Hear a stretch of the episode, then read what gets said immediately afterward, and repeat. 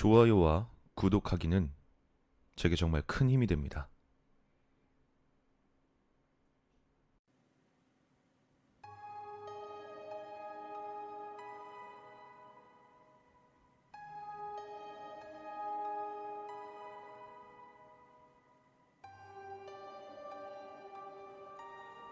내가 편의점 아르바이트를 할 때의 이야기다. 대학생이던 시절 나는 도쿄 로컬선역 앞에 있는 편의점에서 심야 아르바이트를 했었다. 그 가게의 점장이던 유 씨는 무척이나 특이한 사람이었다. 기본적으로 인품이 좋은 분이라 손님은 물론이고 아르바이트생들에게도 친절하게 대해주셨다. 원래 그 편의점에서 아르바이트를 하다가 점장까지 맡게 된 입지전적인 인물이었기에 점장이라고 해도 당시 고작 24살이었다. 그 탓인지 나이가 비슷했던 내게 무척 잘 대해 주었고 나도 마치 형처럼 따랐다. 유 씨는 정말 누구에게나 친절했지만 사실 학창시절엔 지역에 소문이 날 정도로 유명한 양아치였다고 했다. 옆 동네에 살던 아르바이트 동료의 말에 의하면 학교에 다닐 무렵엔 눈도 마주치지 못할 정도였단 것이다. 그래서인지 유 씨는 어떤 사람을 만나도 겁에 질리는 일이 없었다. 양아치부터 야쿠자, 사이코에서 외국인에 이르기까지 어떤 사람이라도 손님이라면 친절하게 맞이한다. 하지만 상대가 선을 넘는 짓을 하면 그대로 목덜미를 낚아채 가게 밖으로 던져버리는 단호한 남자가 바로 유 씨였다. 하지만 그건 어디까지나 상대가 아르바이트를 낮잡아보고 막대하거나 상품을 일부러 손상시키는 짓을 하는 등 선을 넘었을 경우에만 나오는 행동이었고 그 이외엔 언제나 상냥하고 친절한 사람이었다. 그리고 이 이야기는 심야 아르바이트 동료가 병 때문에 빠져 유 씨와 내가 같이 가게를 지키던 날의 이야기다. 그날은 일요일로 막차가 끊기고 1시 반에 상품 입하가 끝난 터였다. 그리고 3시 반쯤에 잡지 신간 물량이 들어올 때까진 손님도 끊기고 딱히 할 일도 없는 상황이었다. 대개 그런 날은 별것 아닌 이야기를 나누며 시간을 때우거나 그도 아니면 교대로 휴식을 취하곤 한다. 그날은 다음날 주문 관련 문제 때문에 유 씨가 카운터를 지키고 나는 사무실에 들어가 반품을 하기 위해 회수한 철 지난 만화책들을 읽고 있었다. 편의점이 대개 그렇듯 우리 가게 역시 손님이 들어오면 가게 안에 멜로디가 흐르게 되어 있다. 나는 유 씨에게만 카운터를 맡겨놓은 게 미안해서 손님이 오면 계산 정도는 내가 해야겠다는 마음을 먹고 있었다. 때문에 만화책을 읽으면서도 귀만큼은 신경을 곤두세우고 있었다. 하지만 그날 잡지 입하 때까지 가게엔 단 한 번도 멜로디가 울리지 않았다. 그래서 약 수십 분가량 난 그저 천천히 만화책만 보고 있었다. 몇 권 정도를 읽고 나자 슬슬 질리기 시작해서 난 크게 기지개를 켜고 사무실 안에 있는 CCTV 모니터로 슬쩍 눈을 돌렸다. 어? 뭐야? 모니터에는 카운터에서 손님을 맡고 있는 유 씨의 모습이 비치고 있었다. 멜로디가 울리는 걸 못 들었나 싶어 난 사무실에서 뛰쳐나가려 했다. 하지만 그 순간 내 눈에 뭔가 이상한 점이 포착되었다.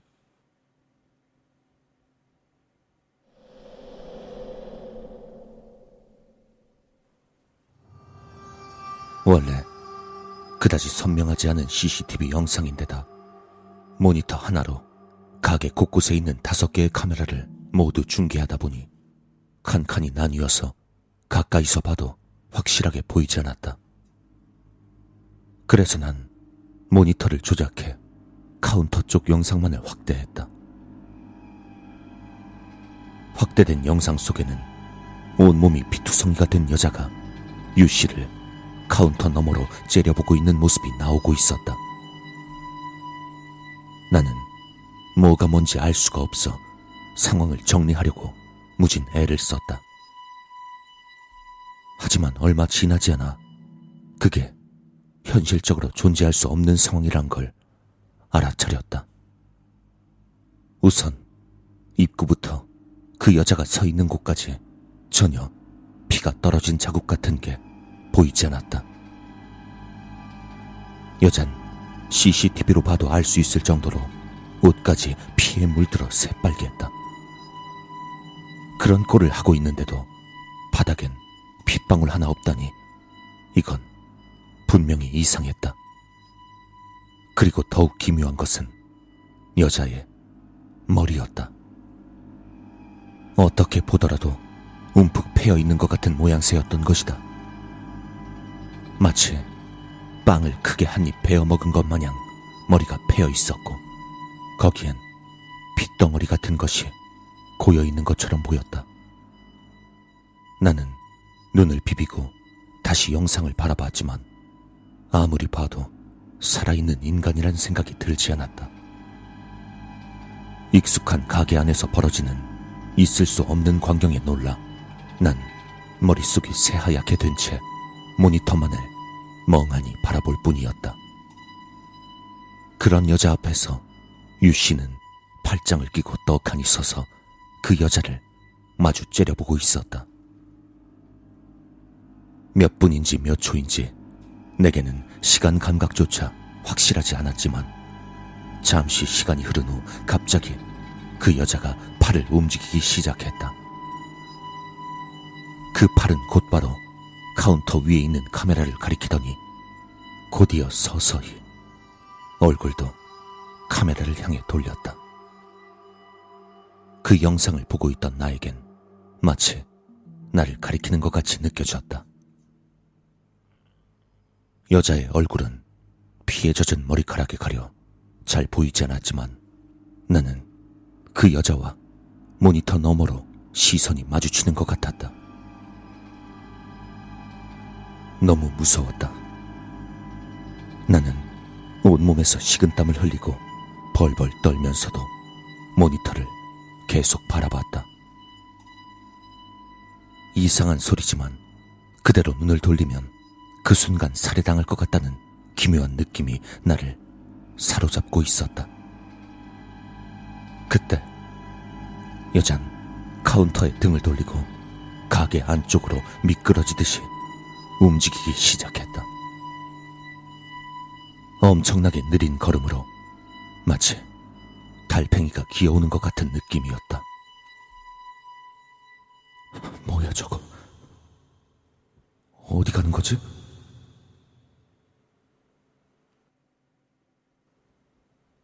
하지만 바로 다음 순간 난 깨닫고 말았다.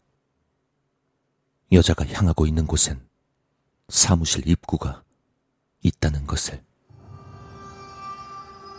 난 공포에 질려 사무실 문 쪽으로 달려갔다. 그 와중에 사무실 문은 미닫이 문이고 잠궈 놓지도 않았다는데 생각이 미쳤다. 열쇠도 없었기에 밖에서 들어오려고 하면 그냥 들어올 수 있을 터였다. 난 서둘러 문에 달라붙은 후 문을 손으로 꽉 눌러 열지 못하도록 하는 수밖에 없었다. 그렇게 문을 누른 채 고개를 들자 사무실 문에 붙어 있는 반투명한 유리창으로 서서히 붉은 물체가 다가오는 것이 보였다. 난 겁에 질린 채 그저 온 힘을 다해 문을 누르고 있었다.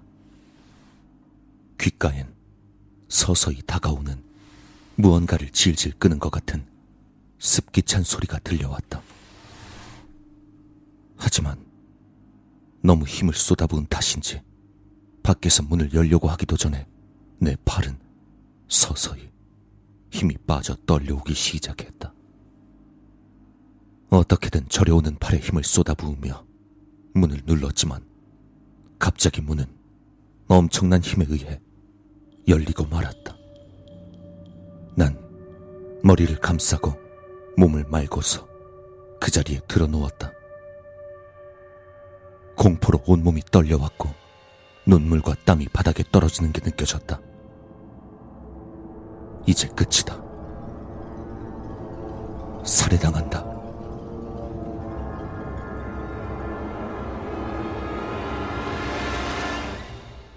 난 머릿속에서 그런 생각만 하고 있었다. 하지만 아무리 기다려도 그대로였다. 조심스레 고개를 들자 열린 문 앞엔 아무도 없었다. 난 비틀비틀 일어나서 주변을 주의 깊게 살피며 사무실에서 나왔다.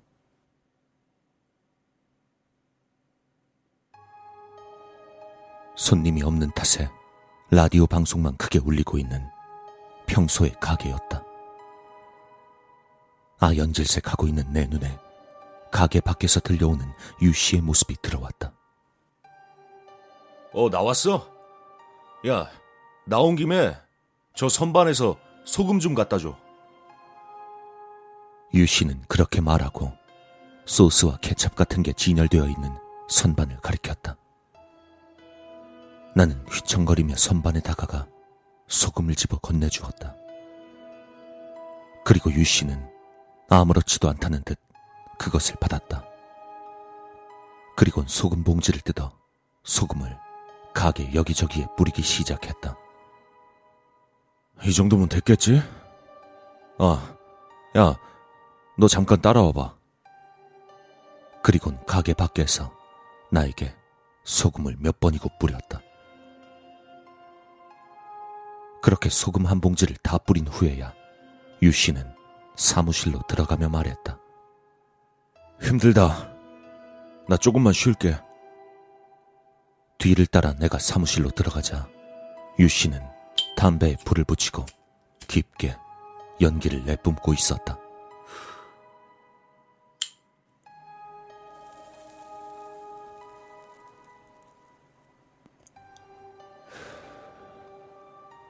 아, 그 깜짝 놀랐네. 담배 한 개 피를 다 피우고 나서야 유 씨는 그렇게 중얼거렸다. 유 씨의 말에 따르면 카운터 안에서 다음날 주문 업무를 하고 있는데 갑자기 그 여자가 눈앞에 서 있더란 것이었다. 여자가 피투성이란 걸 보고 유 씨는 당황했고 큰 부상이라도 당한 줄 알았다고 한다. 하지만 아무리 말을 걸어도 아무 반응이 없기에 자세히 봤더니 그제야 살아있는 사람이 아니라는 것을 깨달았다고 한다. 공포라는 걸 모르는 것인지 유 씨는 귀신을 보고도 당황해하지 않고 그저 어떻게 해야 하나 고민하고 있었다고 한다. 그렇게 고민하고 있는 유 씨에게 그 여자가 갑자기 소근소근 말을 걸어왔다. 같이 와줄래? 분명 내가 들은 것은 유 씨의 목소리였지만 그와 동시에 내 머릿속에서 여자의 목소리가 울려 퍼졌다. 어딘가로 같이 가자는 이야기였다. 그 말을 듣고 유 씨는 아, 그게 저 업무 중이라서 안 지금 된다며 보다시피 업무 중이라 넌센스적인 대답을 건넸다고 한다. 곤란하겠는데요. 그 순간 그 여자로부터 대단한 아기 같은 것이 흘러넘치기 시작했다. 유 씨는 터무니없는 걸 만나고 말았다는 생각이 들었다고 한다. 야, 그래도 내가 누군데? 먼저 싸움 걸었는데 지고만 있을 순 없잖아. 나도 그래서 마주 째려보고 있었지. 유 씨는 쑥스럽다는 듯 머리를 긁었다. 그렇게 서로 한참을 마주보고 있는 사이 갑자기 여자가 감시 카메라를 가리키고 카운터에서 멀어져 갔다. 그래서 그냥 포기하고 돌아가는 줄 알고 마음 놓으려는데 가게 입구를 지나서 아니 사무실로 들어가더라고. 난 뭐 당황해서 쫓아갔지. 두 번째 담배에 불을 붙이며 유 씨가 말했다. 유 씨가 여자를 따라잡자 여잔 유 씨를 보며 중얼거렸다고 한다.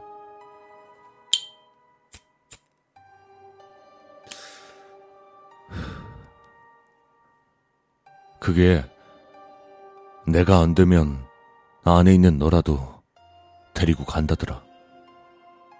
나는 등골이 오싹해지는 걸 느꼈다. 근데 말이야. 그 말을 들으니까 어딜 감히 내 아르바이트생을 건드리냐는 생각에 머리에 피가 치솟더라고. 그래서 나도 모르게 머리채를 잡아서 가게 밖으로 던져버렸어. 나도 참 여자한테 손을 대다니 한심하기 짝이 없지. 그렇게 말하면서 소년처럼 낙심하는 유 씨의 모습에 나도 모르게 웃음이 나왔다. 이런저런 이야기를 하는 사이 신간 잡지 이파가 들어왔기에 나와 유 씨는 그대로 업무에 복귀했다. 그렇게 잡지를 받아 진열하고 조간신문이 들어오자 점차 가게에 손님들이 오기 시작해서 그대로 평소처럼 바쁜 아침 업무가 이어졌다. 결국 그 귀신이 무엇이었는지 어째서 가게에 나타났던 것인진 아직도 모르지만 그 사건 후 나와 유 씨는 가끔씩이지만 점장과 아르바이트생이란 관계를 넘어 같이 놀러 다닐 정도로 친해졌다. 그리고 그때 본 것이 무엇이었는지 이야기하는 사이 나와 유 씨는 같이 심령 스팟을 찾아다니게 되었다. 형, 좋은 데 많은데 왜 하필이면 심령 스팟이야? 글쎄, 뭐, 한 번쯤 더 보면 비교 검증을 할 수 있을 거 아니야. 아무래도 한 번 가지고는 모자르니까. 그리고 데이터란 건 말이야. 많을수록 정확하게 검증이 가능한 거라니까. 그게, 그게 그렇긴 한데.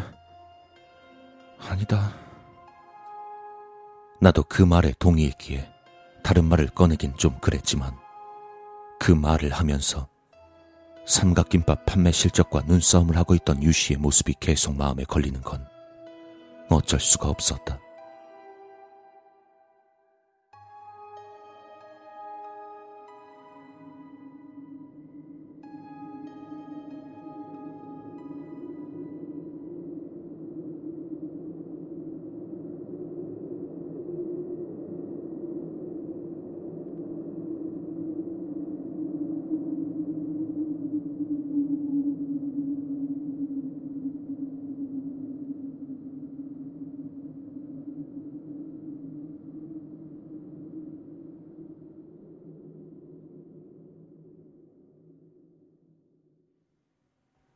같이 와줄래?